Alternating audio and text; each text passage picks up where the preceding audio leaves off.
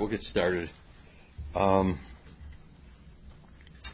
I'm excited to launch the Healthy Retail Access Program today, and we'll describe the program, some of its goals, and what we're doing to address the challenges of food insecurity within our community. First, I'd like to thank the Healthy Retail Access Work Group, uh, which is part of the Madison Food Policy Council, they spearheaded the creation of this program. Uh, it included uh, Alderman Matt Phair, Alderwoman Amanda Hall, Lindsay Day Farnsworth, and Ann Reynolds, who's here today. Also, I just recognize for a moment city staff who've worked on this program. Uh, Ruth Rohlich, who's, who's right here from the city's business development office. Uh, Mark Woulf, we all know, who's the city's food policy director and also Nick uh, Heckman, Food Security Policy Analyst for Public Health Madison and Dane County. They all did extensive work on the Food Access Improvement Map. And let's just look at this for a moment. Uh, the deeply colored purple areas show our areas of focus. These are areas where we have the challenge of getting better and more uh, fresh food uh, nutritious food to residents of our community.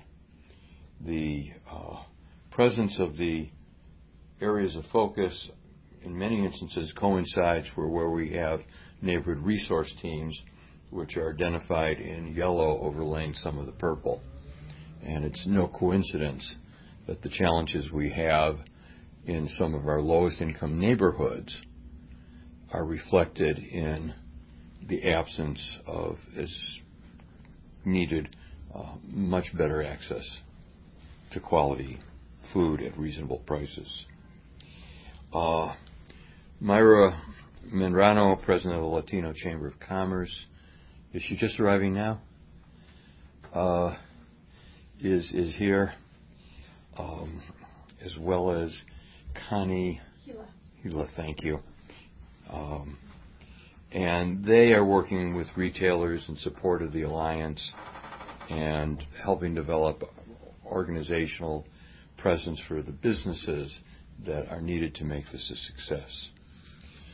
The nature of the problem is one that uh, everyone should be aware of, not just the folks who are challenged, of challenged living in one of the richest agricultural areas in the world, and yet uh, have not been able to participate in a healthy food economy, either as consumers or in terms of employment and job development.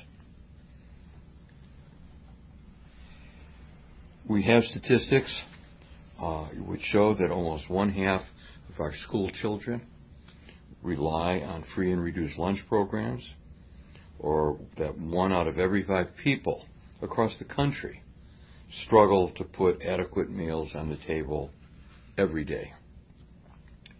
Unfortunately, some of our children, the free and reduced lunch that they receive at school may be the only proper and adequate food they get all day. We're a period of time when the state and the federal government are making these programs less available and throwing up roadblocks to the healthy development of our kids. And let me point out that during the course of the school day, the greatest impediment to a child learning is hunger. The Food Access Improvement Map displays areas of focus where we will prioritize our investment in coming years in our food system to improve access and employment to area residents. We created this map to gain a better understanding of where we have limitations in our community in regards to access to sound nutrition. It's well documented that census tract data mask our poverty. This is one of the challenges that we have in Madison, in that we do not have one or two specific census tracts where we have a predominant population that is low income. Uh, here in Madison, as the map demonstrates, access to food, just as the situation is with low income families, is scattered throughout the city. We're going to work to develop neighborhood based solutions in conjunction with the private sector in terms of those who are already engaged in bringing quality food to area residents. The Healthy Retail Access Program is aimed at existing real retailers and organizations that directly support those retailers. We're also working with local community-based groups as well as those who provide loans and technical assistance to food-based retailers and to develop projects to coordinate efforts and improve the chance of success. We're especially interested to see the impact of the Healthy Retail program on some of our smaller ethnic grocers that are located throughout the city by providing them with flexible capital to expand their businesses and help us reach our goals. Infrastructure upgrades or operational expansions can go a long way in improving the health of a business, the surrounding community, and subsequently, the customers. It's our hope that this successful pilot year of this program can demonstrate the impact of supporting these local retail efforts. Now, to answer specific questions, we have city staff here, all the folks that I introduced earlier, because they know a lot more than I do. Um, and by the way, uh, I didn't mention, but the entire uh, food policy uh, council uh, deserves their success. What we've got here is just a small uh, subcommittee that's done some very uh, significant work. Lou? We're working with existing retailers, you mean small groceries? Are we even looking at bringing in big grocery chains or anything like that? What are we talking about when we say retailers? We're doing. We're looking at all. Um, when, for example, Madison has had uh, two new major chains come into the Madison area in the last couple of years. Um, when they come into the community, we work with them, we discuss the challenges we've got, and even though they are putting in large supermarkets to compete with other large supermarkets in the Madison area, we're asking them to consider getting involved in programs where they will provide uh, food access to the specific neighborhoods we're discussing here. Simultaneously, we're working with small grocers. Many of them are ethnically owned uh, uh, local companies, and working with them to, to help their operation provide the highest quality, lowest cost to, to areas. Um, you can go into these neighborhoods. There are uh, Asian grocers, there are Latino grocers, um, they're small operations uh, compared to the supermarkets, but particularly because they provide healthy food, fresh food, and the condiments and the spices uh, necessary uh, for the hundreds of varied diets here in the area. They're indispensable. Anything you want to add on that? Why don't you come up to the microphone?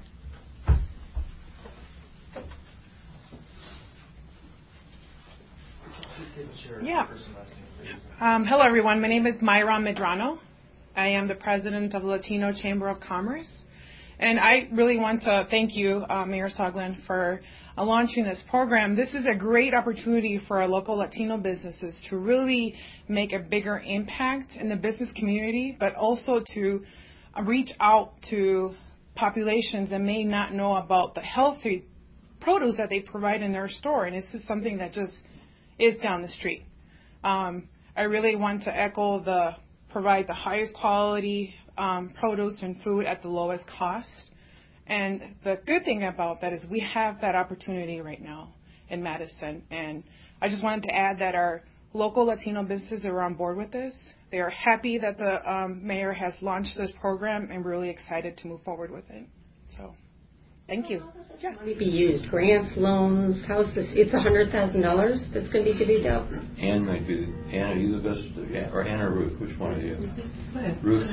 Um, right now, we're looking at kind of both, mostly in the beginning, forgivable loans or small grants. Um, with the idea that possibly in future years it could be a very low interest loan program be used again as far as, you said loans or grants, but what will these be used for by the businesses to sort of add more to the public who want to get access to healthy foods? For existing businesses, that could include capital improvements to equipment, possibly expanding fresh food and produce areas of the store or refrigeration for things like milk and other kind of dairy products. It could be used to help a store that does not currently um, have SNAP access to provide FoodShare access to its customer base. It could be used possibly for marketing already existing amenities to the neighborhood to kind of expand the customer base, especially for some of the um, ethnic grocers throughout the city to sort of introduce themselves to other communities that may not be using um, that particular food asset in there that's right down the street from them. Um, area, if I may. Um, how, what's your criteria for calling them a food access improvement? Are you, and are you calling them? No one said the word food desert like the USDA. We're so, not using that term deliberately. Okay. We think that it's a misnomer. Um, and it, it doesn't reflect the challenges that we have. So uh, what the, is criteria? I but mean, but the criteria uh, has to do with availability, amount, number of square feet of retail space, given the population area, uh, cost of food. Those are all variables that go in. If you look at the uh, USDA standards or uh, application of, of their uh, criteria, we're pretty similar. But among those of us, the dozen cities or so in the country who are really active on food policy, we're getting away from the term food desert. Uh, let me just, I'm going to use some numbers. These are not based in fact, but I just want to use them to make a point.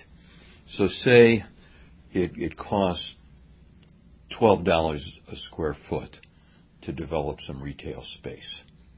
Uh, more uh, more space for uh, fresh foods, refrigerated units, and that sort of thing. So let's say with our grant, the eligible grocer can get that down to $10 from $12 uh, a square foot. So with that reduction of $2 a square foot, that means every day of the year, year after year, that that grocer can now afford to pass on a lower cost to the customers. And as long as the grocer maintains their eligibility, that loan then becomes a forgivable loan. That's our intention. One thing I'd suggest people do is something that Sarah and I did over this last year, year and a half. Um, when we eat out in, a, in an ethnic restaurant and find something interesting, one of the things we'll do is we'll try and do it ourselves. Not always very well, but it's an adventure. Uh, even at one point, it was finding a specific tea.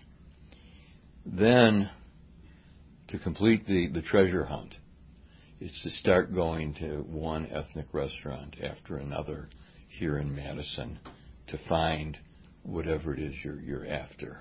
Whether it's that tea, it's that oil, it's that specific rice. And it's going to take you quite a while to crisscross the city as, as you go to all these restaurants which are hidden away Uh, I don't want to single anyone out, but I mean, I'll tell you right now, uh, there's a real interesting restaurant on uh, Watts Road, not far from uh, Drive. Uh, find it if you can. Um, obviously, its regular customers have. So uh, that's that's what this is about. Any other questions? Yes. yes I have one. Um, there's like a decent amount of purple up there. Is there any areas that are of specific importance that you wanted to focus on, or is everything just kind of spread out across the city? I, I don't think we. Uh, I don't think we've got any specific areas. Uh, some are more challenged than others. Um, and by the way, in terms of criteria, it's it's accessibility. I mean, how far do you have to go? Is there public transportation? Is there a, a walkable site? You know, one of the issues that's come up in Allied Drive. Um, when you look at the fact that Walgreens was the most accessible uh, outlet for food in the area, you have to kind of shake your head. Then, when you've lost that Walgreens, it really shows you how serious the situation is. Now, up here in the northeast side, uh, we do have a couple of groceries, but given the size of the population and given the number of low income households and kids in the area on free and reduced lunch programs, that's another area that we're concerned about. So it's it's prevalent, you know, through these these areas. Owl Creek, uh, down in the lower right in the southeast corner of the city, there's not a lot of folks. Uh, you don't have the density that we do in the northeast side or Allied Drive, but the isolation uh, created by the interstate highway, created by the Beltline, Stoughton Road, it's really tough. I mean, you can't. The, the, the criteria I look at is this: Can you give a kid a couple of bucks, and a 12 year old, and say, Sally, Juan, run to the market, get get get some milk and a loaf of bread. If the kid can't do that, you know that that very base level says there's a problem. $100,000 enough to meet the need? No. 100000 is not uh, enough to meet the need, but it's a good place to start. We're going to learn from it, and it'll also give us an idea of what is uh, a sufficient amount of money uh, to, to meet the need. You see small grocers as the key to finding access for people to get their food needs, or because we've seen like maybe 10 years ago, uh, the grocery store that, that now is in the place of the U-Haul there instead right. off Verona Road. That was right in line where a yeah. lot of people got their food. Now that's gone. Right. So for some folks, they just by by luck, they're going to live close enough to a supermarket, be on a bus line, uh, be in, in a place where they can turn to their kid and say, "Here, run to the market and, and pick up the lettuce, pick up some beets or whatever. But uh, in these neighborhoods, uh, it's it's it's it's a real challenge, and so since the large supermarkets will not locate there, simply because the size of population and and, and a- average incomes, we have to rely on the small grocers, uh, and and we're not the only city. Um, Baltimore has been doing this for years. Baltimore has been relying on small grocers, and they're not just uh, working on this aspect of it, but they're actually going into the grocery and having discussions about what you're selling, what's healthy, what you move up front, and, and how you work with the community Uh, to improve diets. When will you see impacts, you think, real noticeable proof that this is working? On this particular program, I would say within two years, maybe sooner. Sure, but but this is more than just a one year. This is a uh, lifetime commitment. I mean, I don't know that I'll be mayor at the time, but I'd like to see the day when all the purple is is gone, and every one of us, whether it's a small ethnic restaurant, a bodega, a supermarket has access to local food. I'm not going to give a plug to a specific uh, company, but we have one one grocer here in Madison that has a big sign at the entranceway and says, "Look for this logo. If if you see it, it means the food was grown within 200 miles of Madison." Now we can't do that year round. Uh, we can't do that for pineapples and bananas, but we certainly ought to be able to do it for everything that uh, is sustainable here. Since you asked the question about grocers, let me go into farming for a moment. Uh, now that I've, it is perfectly uh, it, it's, it's, it's possible in this region to grow a variety of fruits and vegetables. But the economic structure of the way our agricultural economy is based, the way subsidies work, work and also uh, because of the risks involved in regarding climate changes, it's very difficult for land that's been used for years for soybeans and corn to be used the way it was 140 years ago, 130 years ago, uh, when we really saw the growth of extensive farming here here here in the Dane County and the the seven eight county region uh, that makes up south central Wisconsin. There's more that needs to be done than what we're doing. There has to be changes at the state level. There has to be changes at the federal level. But if we can reduce the risk for farmers, if we can help them with the transition, we can take a lot of this land that's in soybeans and in corn and change it into berries, into vegetables, into fruit trees, and bring that fresh food that much closer um, to, to all of us. You know, we all marvel at what a cob of corn that was harvested in the last 48 hours tastes like.